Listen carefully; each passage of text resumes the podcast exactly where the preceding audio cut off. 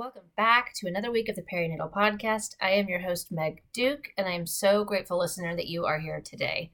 It would be impossible for me to ever pick a favorite guest, a favorite episode, a favorite topic.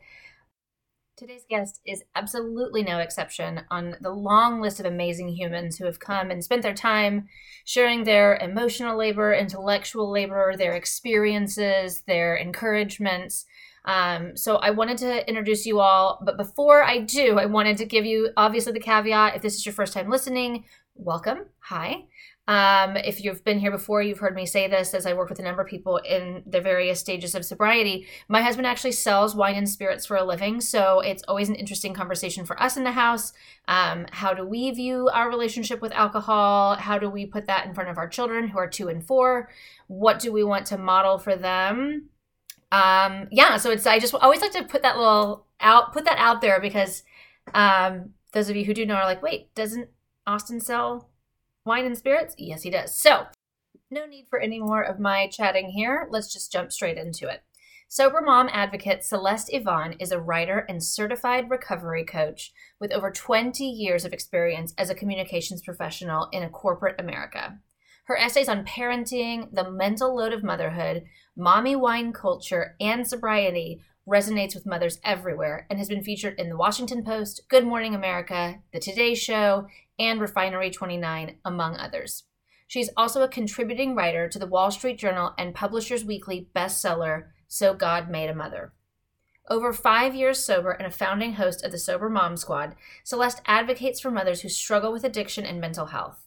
She is a recipient of the Winfelt Inspire Award by the Dry Society Social Club, as well as a two time winner of Red Tricycle's Spoke Challenge for Best Writing. She lives in Reno, Nevada, with her husband and two children. Everyone, thank you again for tuning in to the Perinatal Podcast. I'm so excited to have you here. Thank you to Celeste and her team for getting all of this together. What a lovely interview that we had. I'm so excited for you to dive in. Welcome back to the Perinatal Podcast. This episode of the Perinatal Podcast is supported by Needed, optimal nutrition for mamas before, during, and after pregnancy. My current favorites are stress support with adaptogenic and nervine botanicals selected and dosed to balance and uplift me. Immune support because no matter the time of year, my children bring home all kinds of germs from school. And collagen protein, which helps support joints, pelvic floor tissue, skin elasticity, and hair and nail strength. Use code Perinatal Podcast for 20% off one time purchase orders or for the first three months of our one month subscription option. Your mental health is your dopest self, but you don't have to tend to it by yourself. Get a tribe, get inspired, and you'll get ahead. Get someone to talk to, don't keep it bottled in. You're beautifully human, you should remember this. So it's okay for you to feel emotions. At times we all need to clear our heads. And when you do, just holler at Therapy by Meg. Oh my goodness. What a pleasure it is to have you here. Thank you so much for taking the time to be here. Thank you, Meg. I'm super excited to be here. Yes, absolutely. So let's just jump right in. Let's, how did you decide to get into mental health? What led you down that road? Oh, probably my own mental health. Uh, I mean, it's not something that I think I decisively said, you know what I'm going to do? I'm going to start talking about uh, the skeletons in my closet. Uh, but I did start, I started blogging about motherhood when I was pregnant with my second child. Uh-huh. Um, I, he was a rainbow baby and yeah.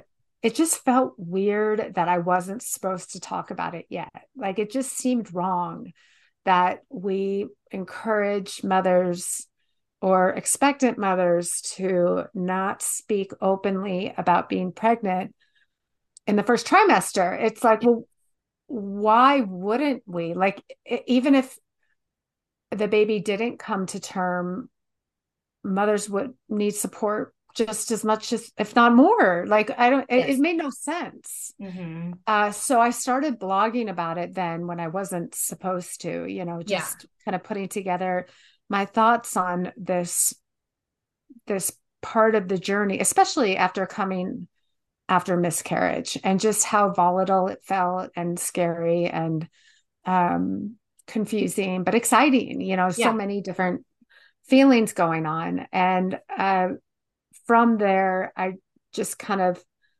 kept going. And what started as kind of motherhood blogging turned into motherhood mental health blogging, turned into sober blogging. Yeah. and yeah, so the am. evolution Yeah. started there. It really, I would love to spend just a couple more minutes on this because I, we do have this. I mean, even the royal family don't make announcements until after 12 weeks. It's like a, an actual thing. And it was really interesting in my own fertility journey. We had started trying to get pregnant like October. I found out in December that I was. We called everyone, we FaceTimed. I was the magical carrier of children. I was like, this is happening. So exciting. And then I had a pregnancy loss at eight weeks, seven or eight weeks. Um, it's been a while, so kind of let some of the the details drift. But the Yeah. next time we found out I was pregnant, I wanted to tell people, and my husband really didn't. Mhm. And that's certainly a personal choice as well.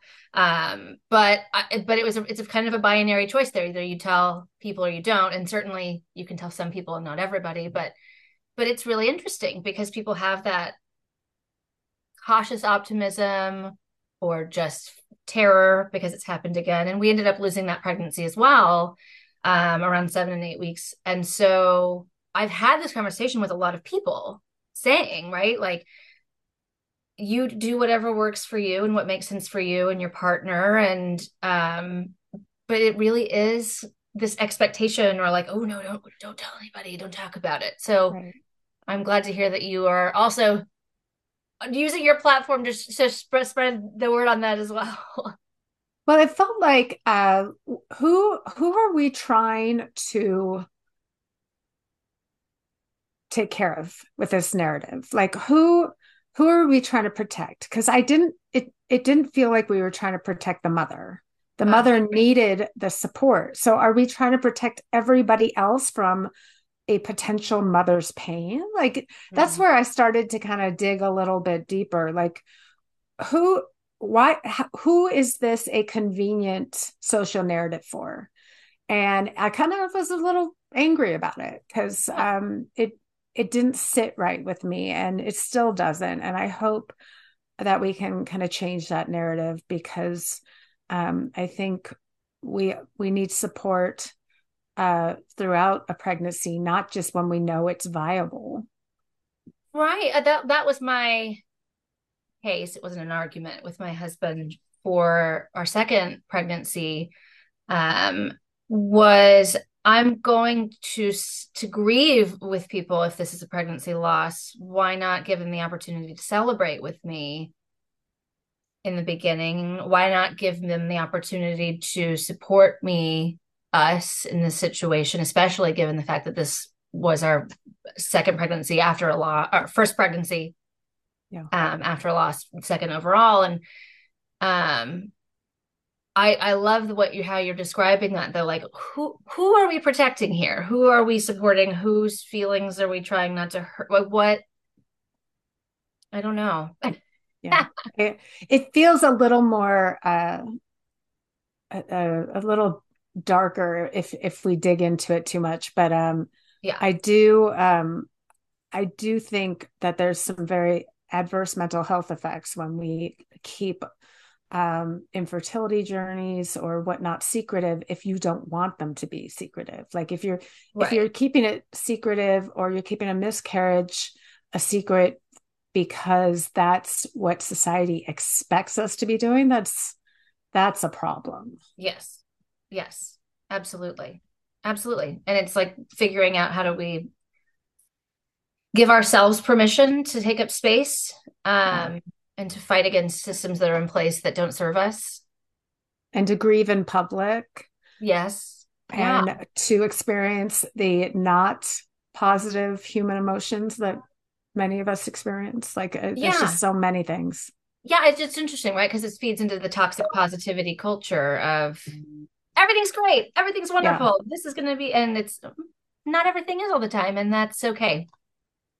Right and it's normal and it- it's it doesn't mean you're doing anything wrong Yeah, absolutely. So, how did you get then from starting the blog, wanting to start sharing what was going on, to then creating the Ultimate Mom Challenge? Yeah, I uh, was writing for a while, uh, just about motherhood, about my experience with motherhood. Um, and I was even getting ready to publish a book about uh, my motherhood journey. Uh-huh. And uh, I had an agent. We were getting like the proposal rolling. And in the middle of all that, uh, I kind of came to terms with my my problematic drinking uh, mm. that I needed to make a change. This was not healthy or sustainable. It really, uh, you know, I think I would consider myself a gray area drinker because a lot of times I could control my drinking, but sometimes I couldn't. Mm-hmm. Uh, so it was very all over the place and it was not predictable. And that scared me as, as a parent. I mean, more so because everything's on the line now.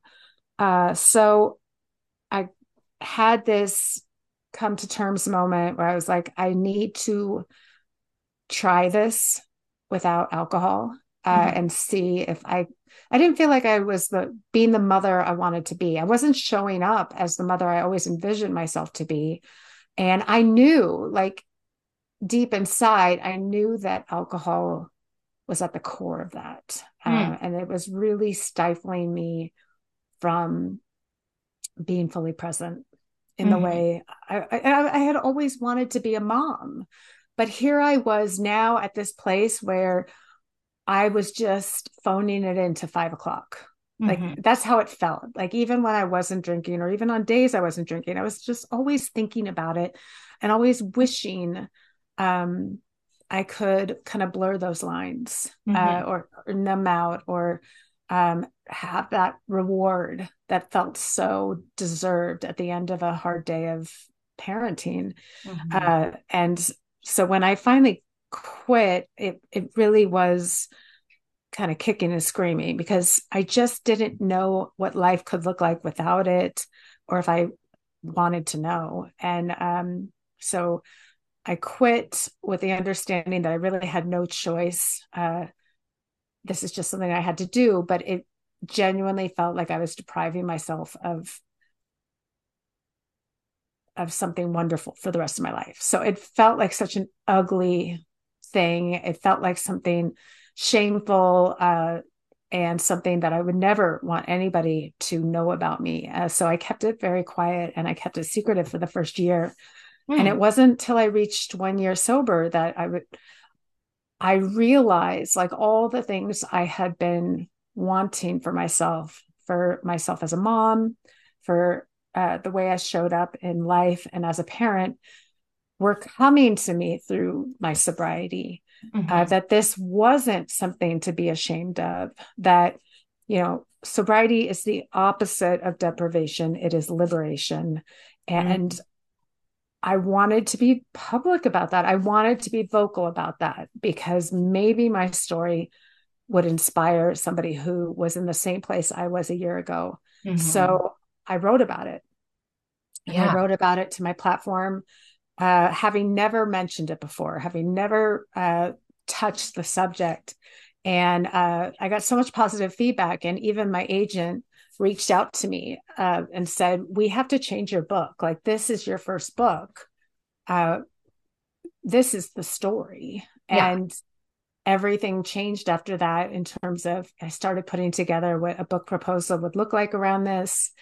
Uh, and I started writing more openly about my sober journey um, for my audience. Uh, and it felt very liberating in that regard, too. And I got so many messages from people who were either exactly where I was with the gray area drinking, or who was also sober, or mm-hmm. who felt just socially isolated because they weren't big drinkers and they felt like they didn't fit in anywhere because mm-hmm. we live in such an alcohol infused society. So mm-hmm. it was fascinating. And it really was something I, I started to lean into more mm-hmm. um, as my uh, recovery journey went along.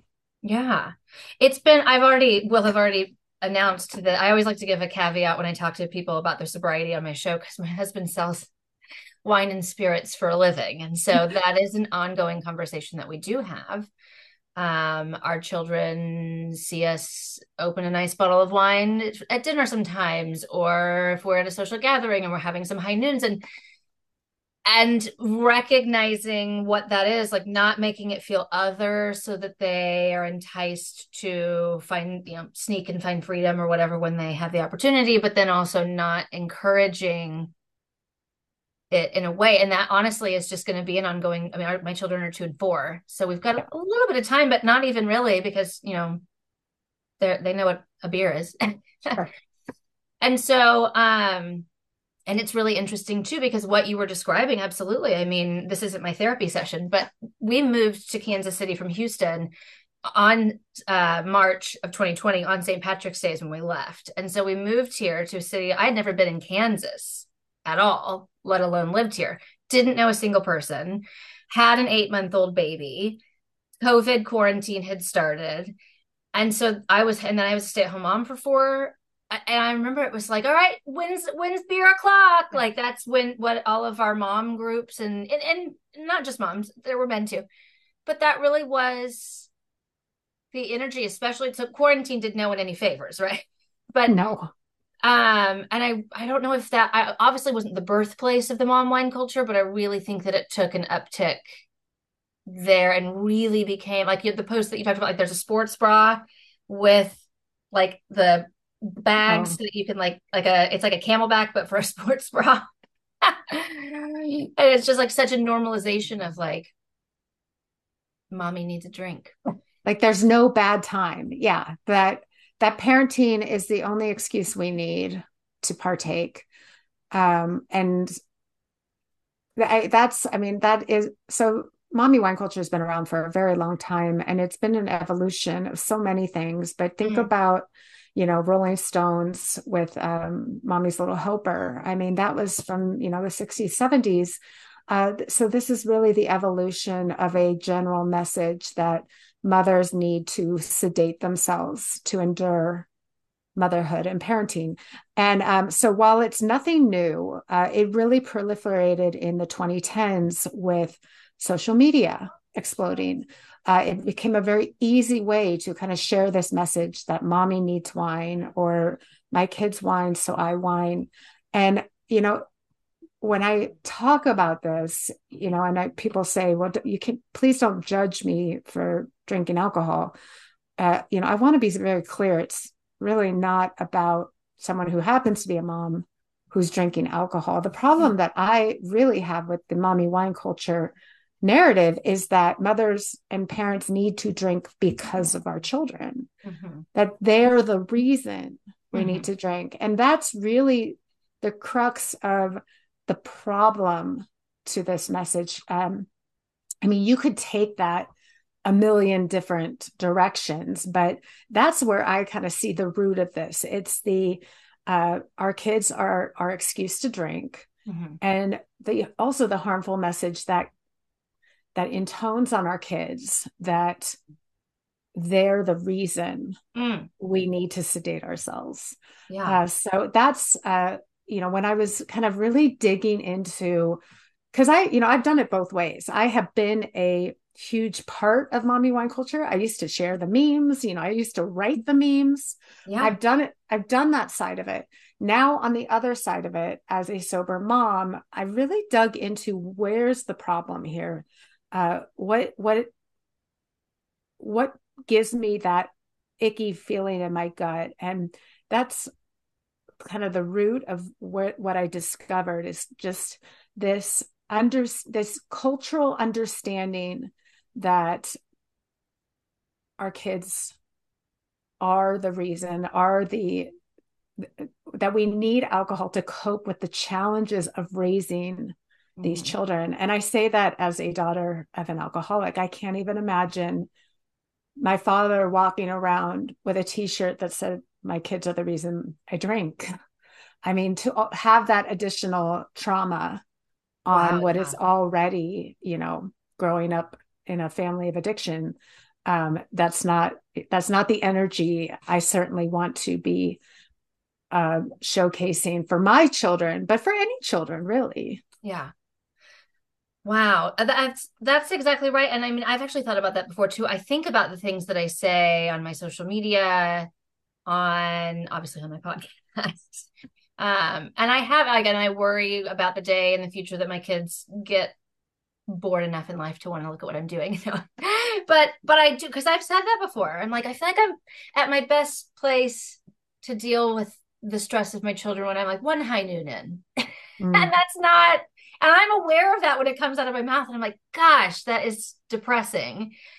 And if they ever, and again, children, if you're listening in the very long future, I'm sorry, but mm. um, I don't say that in front of them, but I have thought about that. Like, what if, how would a person internalize that? Like, I'm the reason she drinks. Uh, and it's not really, I don't think the mommy wine culture is about the children i well uh, this is where i'm going with this so let me just make the better more clear uh, segue one of your posts was talking about like instead of needing to understand like mommy needs wine like why don't we look at why mommies are broken and overwhelmed and burnt out that they feel the need to be sedated in the first place yeah and I, I that's really because let's look at the stats you know even pre-pandemic the mm-hmm. increase in women's drinking has uh, been growing exponentially, uh, especially in the past decade. Mm-hmm. So we have got that already. We already knew about that pre-pandemic. Pandemic hits, it goes up even higher. Mm-hmm. Uh, and we're seeing, you know, stats that are showing that the increase in women uh, between age 35 to 55 going to the ER for alcohol related visits has skyrocketed. I mean, a lot of really alarming uh, medical results that are coming from binge or high risk drinking uh, that are newer. They're newer um, trends. Mm-hmm. And to see that, and uh, my whole thing when I was writing this book was why? You know, what motherhood in the 50s was really freaking hard too. So why is now women grabbing their their wine, clutching their wine and yeah. drink, drinking in this way? Mm-hmm. Um, almost drinking at the frustrations and problems. And and what I found was, you know, there's a bunch of things happening, but systemically, uh, we are in a place where you know the village the village doesn't exist, right? I think most mothers can argue there is no village. Um, it's a uh, urban legend. There's no phone number to call. Like we are in this on our own, and I think there's a bunch of reasons for that, but we just don't have the socioeconomic support that maybe other countries have or that we used to have. Yes. Uh, more women are returning to work than ever before. Mm-hmm. So uh, being a homemaker um, is not the most common place a mother is in in 2023 as opposed to where we were 50 years ago so sure.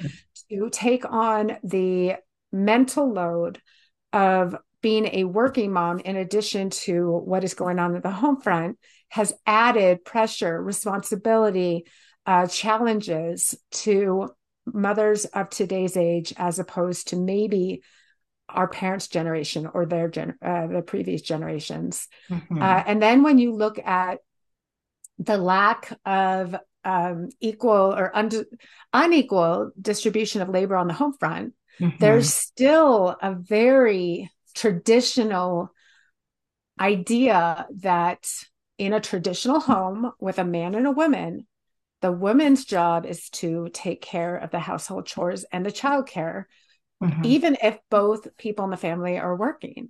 Mm-hmm. And the, re- the recent, most recent stats I've seen show that in a home where both the husband and wife are working, the woman takes on twice the household tasks and twice the child care. Mm. So the amount of leisure time available to women is extremely less so than that of men. And this is just a unique place and time mm-hmm. uh, where we are more women than not are returning to work. And we just don't have the support systems in place to make this sustainable. And instead of reducing the load or redistributing the labor at home, it's almost pushed on ourselves and each other to just numb out. You know, if it's not mommy wine culture, it's going to be cannabis mom in the next, well, maybe now, but uh, that's just going to grow uh, mm. over the next five to 10 years. You know, I would bet money. Uh, because I mean, Ohio just legalized uh, recreational marijuana two days ago at the time of recording. So it is literally growing. Yes. And it's it's a hell of a lot easier to tell the the mothers in our society to just shut up and numb out than get vocal and speak out. Mm. And that's where we are. That's where we're at. Oh my gosh. Wow. What yes. Wow. Yeah. And it really is. It really is. I just think about it's interesting in a lot of my therapy clients where we talk about like where things come from and are these internal voices or external voices and how is this it seems to be a core belief but is it really my core belief or is what it was told was mine and uh, not to quote the barbie which if you're watching on youtube i'm literally wearing barbie pink right now but like the patriarchy and the the historical space and capitalism and all of the things that have driven us to the space where we are productive in these ways and meaningful and useful in these ways and yet we're not continuing to evolve.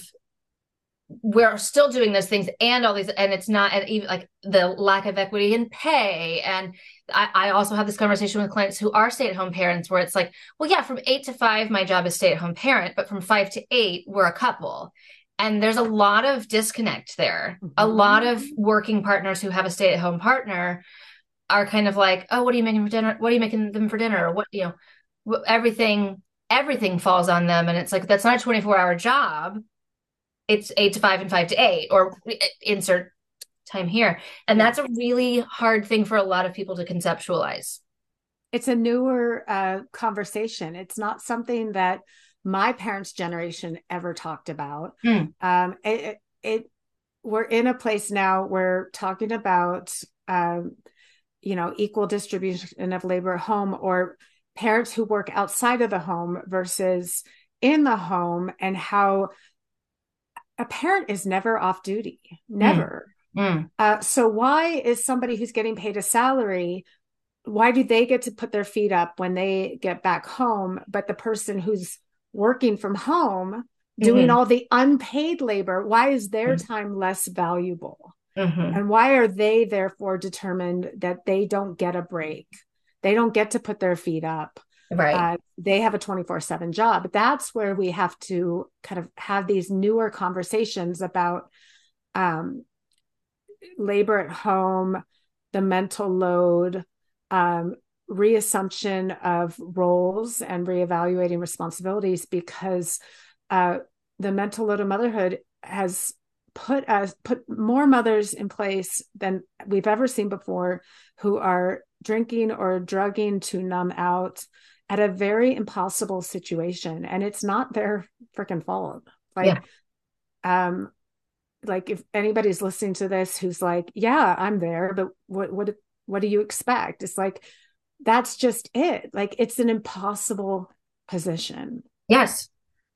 Yes. And I, I just, I was, I was excited anyway, because I love, cherish, and adore you. But I really was excited to have this conversation because I recognize some of these own patterns myself, which obviously is a conversation for me and my therapist. But, um, but the village conversation, right? Like we are just now starting to make some pretty solid friends here in Kansas City. My family live eight hours away. My husband's live in Florida.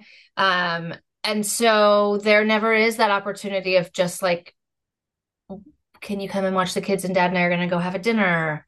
Or, and we're very lucky we have the best babysitter in the world. Hi, Mackenzie. But um, so we have those opportunities, but like we don't do multi generational living anymore in the United States for the most part. Whereas, like, your sister and brother and grandma and your parents and we're all in the same house or in the same area. And so the village did literally exist.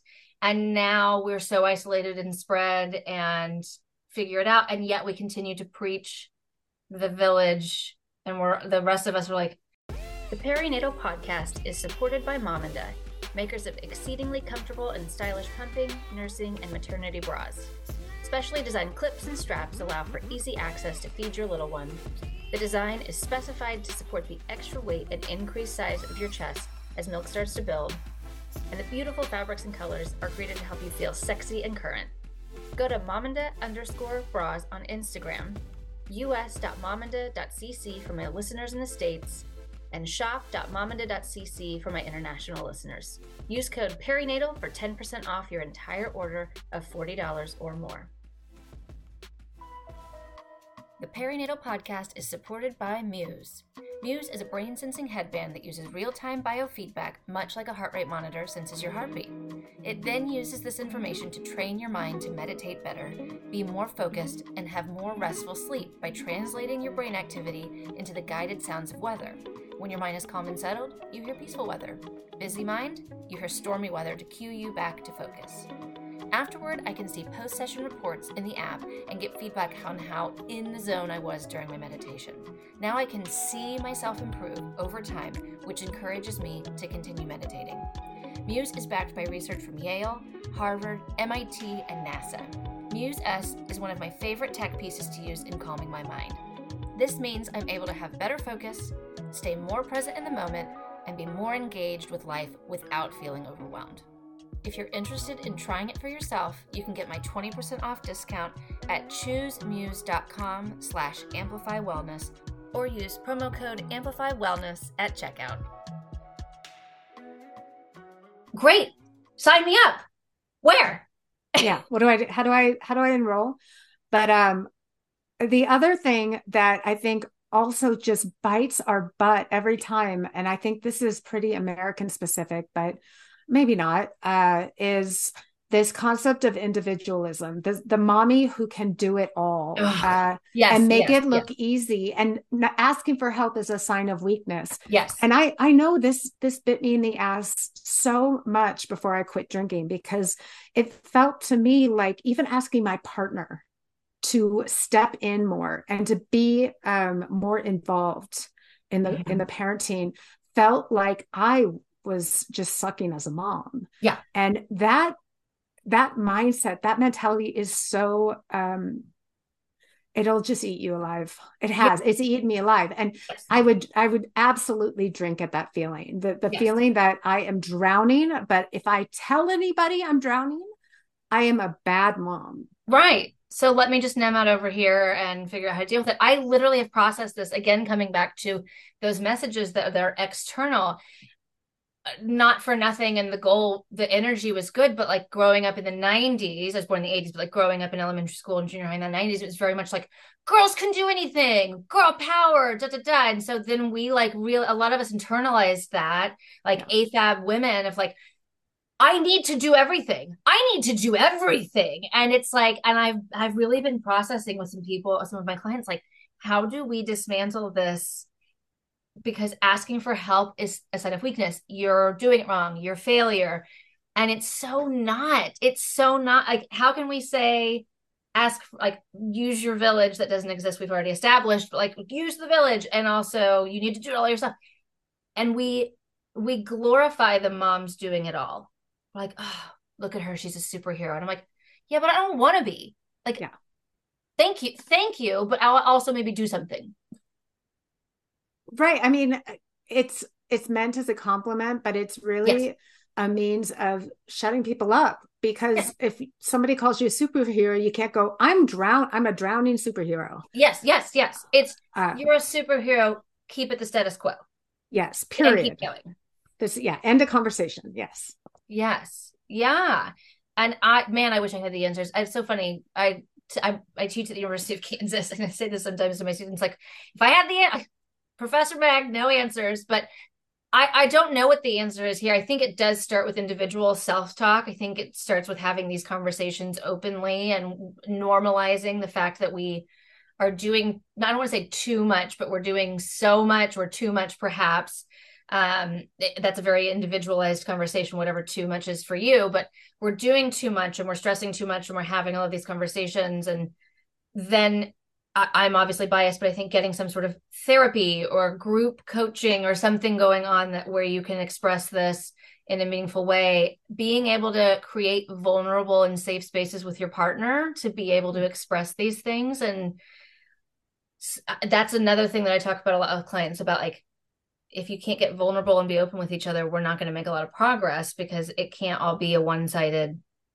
thing. You can't just stop taking your kids to school or stop doing the dishwasher or you know like right. And that resentment does build and it um, can feed off you in other ways. Like for me i i fed into that resentment by by drinking uh, but i know so many people do it in other ways too. It could be compulsive shopping shopping yeah. um, or or eat uh, you know problematic eating. I mean there's a lot of ways we can uh, inadvertently harm ourselves uh, because we are trying to distract ourselves from conversations that need to be had, uh, resentments that are building. I mean, so many things that um, need to be um, taken care of at the the source. Mm-hmm.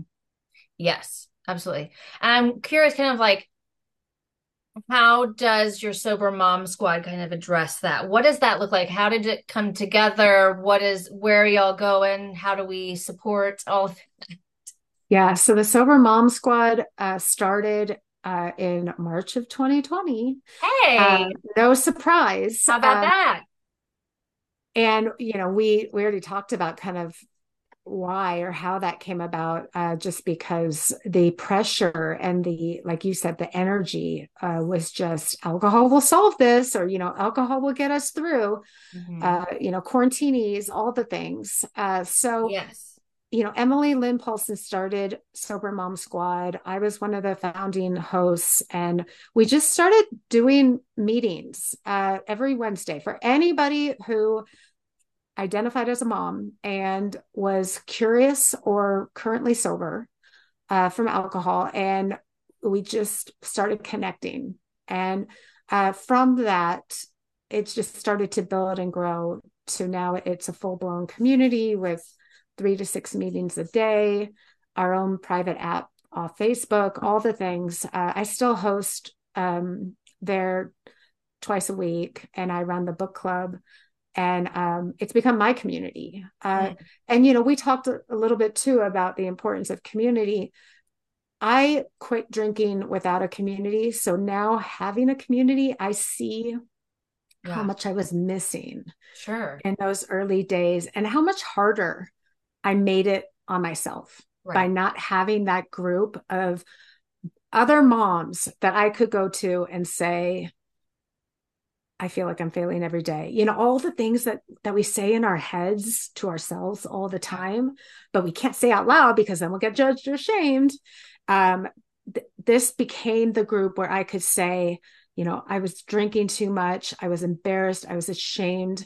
I would wake up in the morning and check my phone and not remember sending text messages. I mean, all mm-hmm. those deep, dark secrets that I felt um, so afraid of um, revealing I had a safe place, and now mothers have this safe place that we can tell each other this, and and it doesn't have to get shared, you know, to all our Facebook family and friends. I mean, that's the other thing. You know, I'm very public about my sobriety. I know many people are not. Right.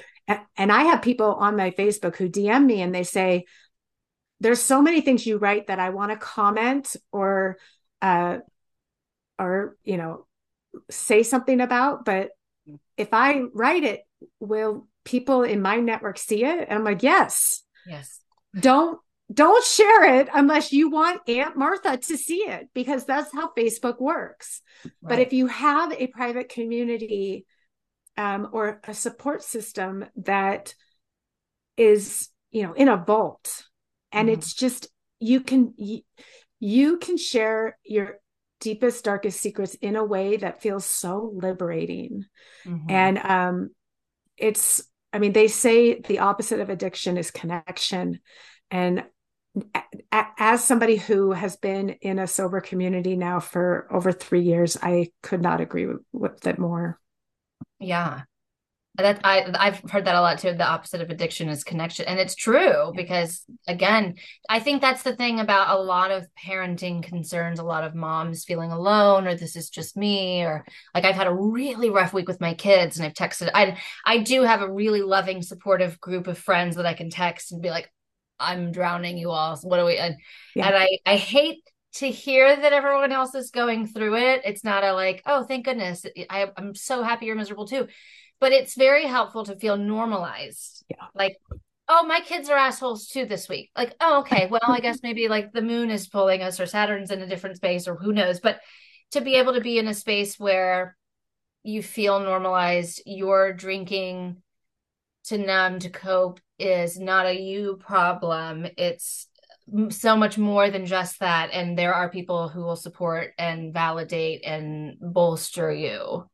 Yeah. And I think in addiction, it's really easy to feel like our problems are uh, ours alone. And uh, one of the a famous recovery saying is, You are not unique. Like nothing I was experiencing in those darker days of my drinking or even yes. in my early sobriety, nothing about it was unique. Right. There are thousands of people going through the exact same thing.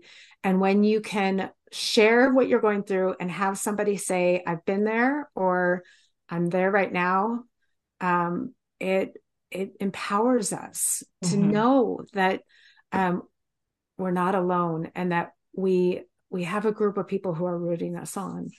Mm-hmm. Yeah.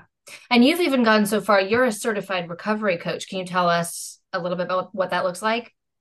Yeah. I mean, I, I got my certification last year. Um, and I'm not heavily practicing that, but uh, I really did it because I wanted to add a recovery coach certification to my hosting uh, to really feel like I could help women yeah. even more mm-hmm. in uh, our sober space than I was already, and also to help with um, what I was writing about. Um, mm. It felt like right. having an education background behind a lot of the things I share about around yeah. my sobriety and addiction and gray area drinking, um, I can back it with kind of the the education component of somebody who um, you know has has some background.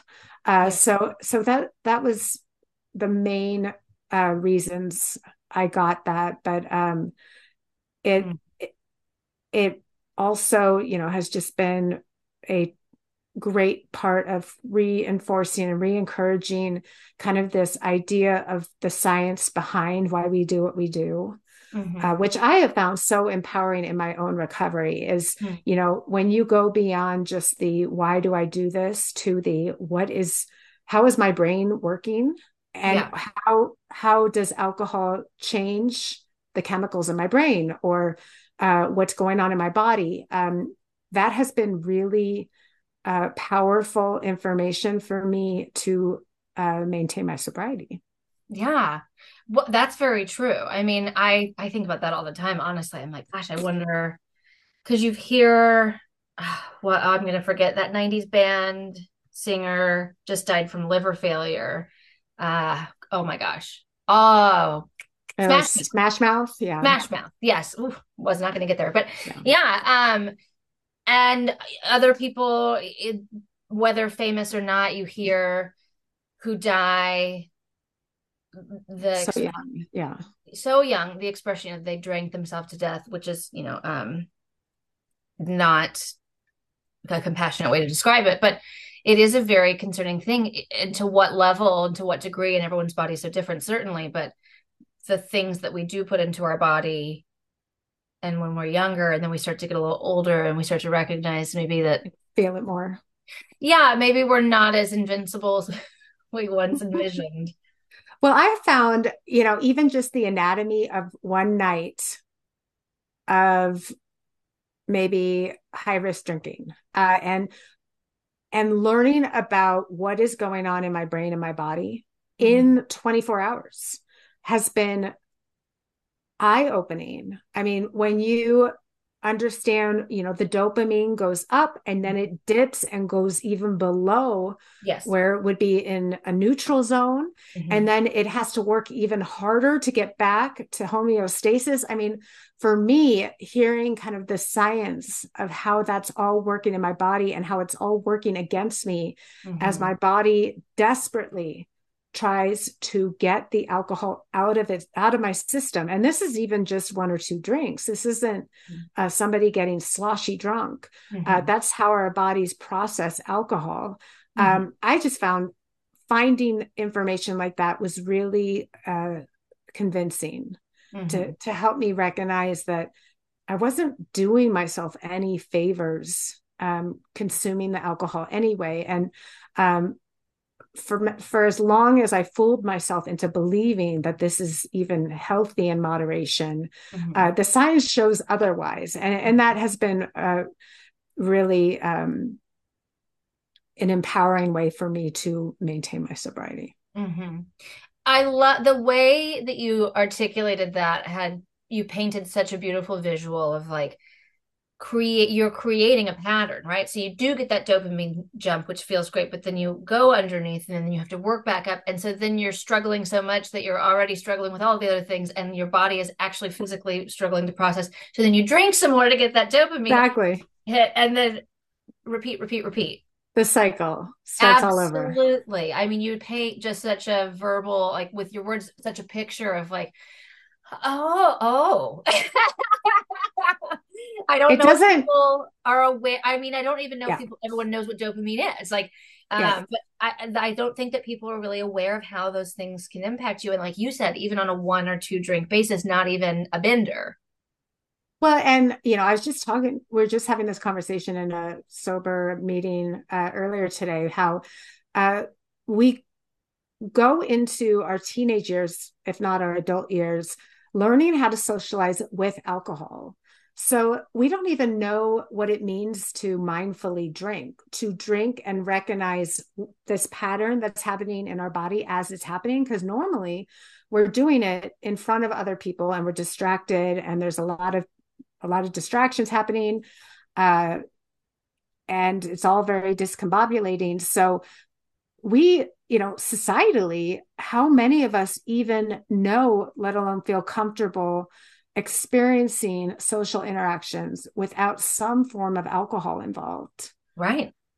Well, they just uh, in my world certainly, and again, we have uh, we have a very uphill battle to cl- uh, climb, hill to climb, whatever battle, um, given my husband's job. But yeah, I, I really, I mean, last night we were at a wine dinner. Yeah, I mean, it's everywhere, and and that's not to everywhere. say there's anything wrong with that, but it's worth it's worth considering you know it's worth reflecting on um, what would you know for me as somebody who never went more than a pregnancy without abstaining from alcohol mm-hmm. until i quit drinking right. who am i when i'm not consuming alcohol mm. all the time like what do, what does celeste even like to do you know i have found out in my sobriety that um there are things like being out in nature feels more transcendental than I ever realized mm. uh, because I feel like I can uh, almost absorb the energy mm. around me than mm. I ever knew was possible. I also learned that being at social gatherings that are chaotic or loud is very overstimulating and makes sure. me withdraw. These are mm. all fascinating things that I've only learned in my sobriety sure. that I was never, I never even stopped to think mm-hmm. like, who would I be and what would I be like without alcohol? Mm-hmm. Um, and it, it's just so interesting to be, you know, in my mid 40s learning more about myself than I ever did in my 20s. Fascinating, right? But it just it's so interesting. And I I really honestly think back to like, man, I was done when I was 23. Like yeah. Um, we did the best we can with what we have, but what we had was not what we have at 38. you live and learn. Yeah, but it is really interesting too. This is a little bit of a tangent, but just mentioning like it's really interesting for me, especially my sensory um boundaries are so greatly decreased since having had two children I remember when I had my son, when he would breastfeed, I had to have my hair up. I couldn't, I couldn't have my hair touching me, right? And so mm. it wasn't as bad with my daughter the second time, but I always, I always had a scrunchie or a hair clip everywhere around the house. And so I did that for my daughter, and I was like, oh, it's not as bad this time. But then there are other things too, like the children are chitter chattering, and the microwave is going, and my husband pulls up a, a reel, and I'm like, it's too much. I got, I gotta, I gotta, I can't. I agree. Uh, motherhood is extremely overstimulating. And yet another reason where I look at my drinking and I think, no wonder. No wonder, you know, it sets it sets everything down about three notches. and it feels like it makes everything a little bit more sustainable.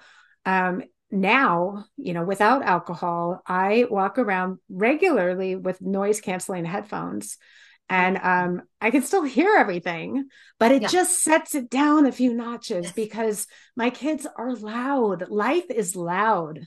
Parenting yes. is extremely loud, and yes. um, it it's okay to be like, this is too much. Like five people talking to me at once is too much. Right, right.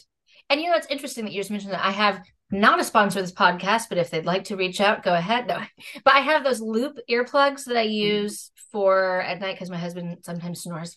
Another story from another day. But I've actually seen people that are like, "Oh, I walk around with those in, and I can still hear. I'm not fully. I'm not ignoring people, but it's that it's the. It just brings it down to a level that doesn't feel so invasive. I might have to start trying that.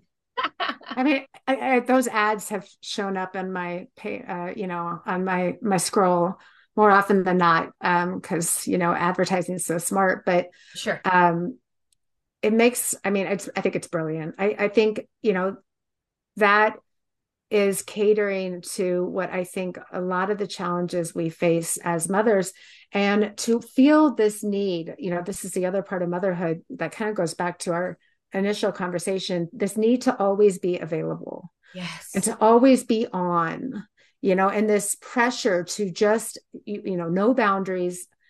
There's no space that is sacred. You know every mother is always available for whatever anybody's needs are. Mm-hmm. uh, just leaves us at this place where we are drained we are desperate we are overstimulated and we just need uh, we just need to numb out. Mm-hmm, mm-hmm. I was watching a reel yesterday, and I am not going to remember this person's name. I'll think on it if I can. But um, and he was playing both roles. So he's playing the husband and the wife, and the husband's leaving like, "Hey, I'm going to play golf," um, and the wife's like, "Oh, have so much fun," and and um, she's like, "You know, Celeste to take me to play golf tomorrow. Oh, I saw it. I saw have you seen that? It was the yeah. most genius thing I've ever seen in my life. I'll finish it up for those of you who are like, I have no idea. I think his name's Jimmy something, but and it was he was like, wait, but you don't golf, and she's like, yeah, but you say it's so much fun, and he's like, well, wouldn't it be some more convenient if you had a hobby that was in the house, like gardening at the home, I should say. Right. Where you're always available. Yeah. And then, yes. And she literally says, like, oh, that's good. Cause then I could be available if anybody needs anything, or I can make sure everything is cleaned up and da da da, whatever. And she's like, let, let me think about that. No, I think the five hour break sounds good. And I was just like, yeah. But that is the reality and not just necessarily about golf although it is the reality about golf and i love golf. I if i could play golf every saturday that's a vision. Maybe maybe one day my kids want to play golf and we can go every saturday morning together. Hallelujah. I am not mad at people who play golf but it's wild to me that an a round at pebble beach has to be 435 and you are not playing that fast anywhere else and some people. So you're looking at a solid four to five hours and people feel so entitled to be able to take that and that's golf. And then other things too where it's just like okay i'm gonna go over here. And then on the flip side of that it's like hey did you want to go to the grocery store and i'll watch the kids? What a little treat for you. And it's like a little break yeah. That's that's it wasn't. that's not a break. That's not a break. Yeah. Yes. And so again i really do think like a go a mommy wine culture accompanies no boundaries always available mommy co- culture. yeah which is is continues to be spread and they do go hand in hand. It's that toxic idea of get your self-care while you fold the laundry. Yes. Right? Yes. Yes. Absolutely correct. Yes. Um well let's let's chat let's jump into the book. What can you tell us? I'm so excited about it. I know you mentioned earlier that you were writing a different book which is that still a possibility? I know you like just launched this one but is that a possibility for the future for the other book or are we I doubt it. On today. Somebody told me the other day, like, you have to write that book. Uh, I don't know. Oh, so gosh. much has changed. I don't know. I, I we'll see.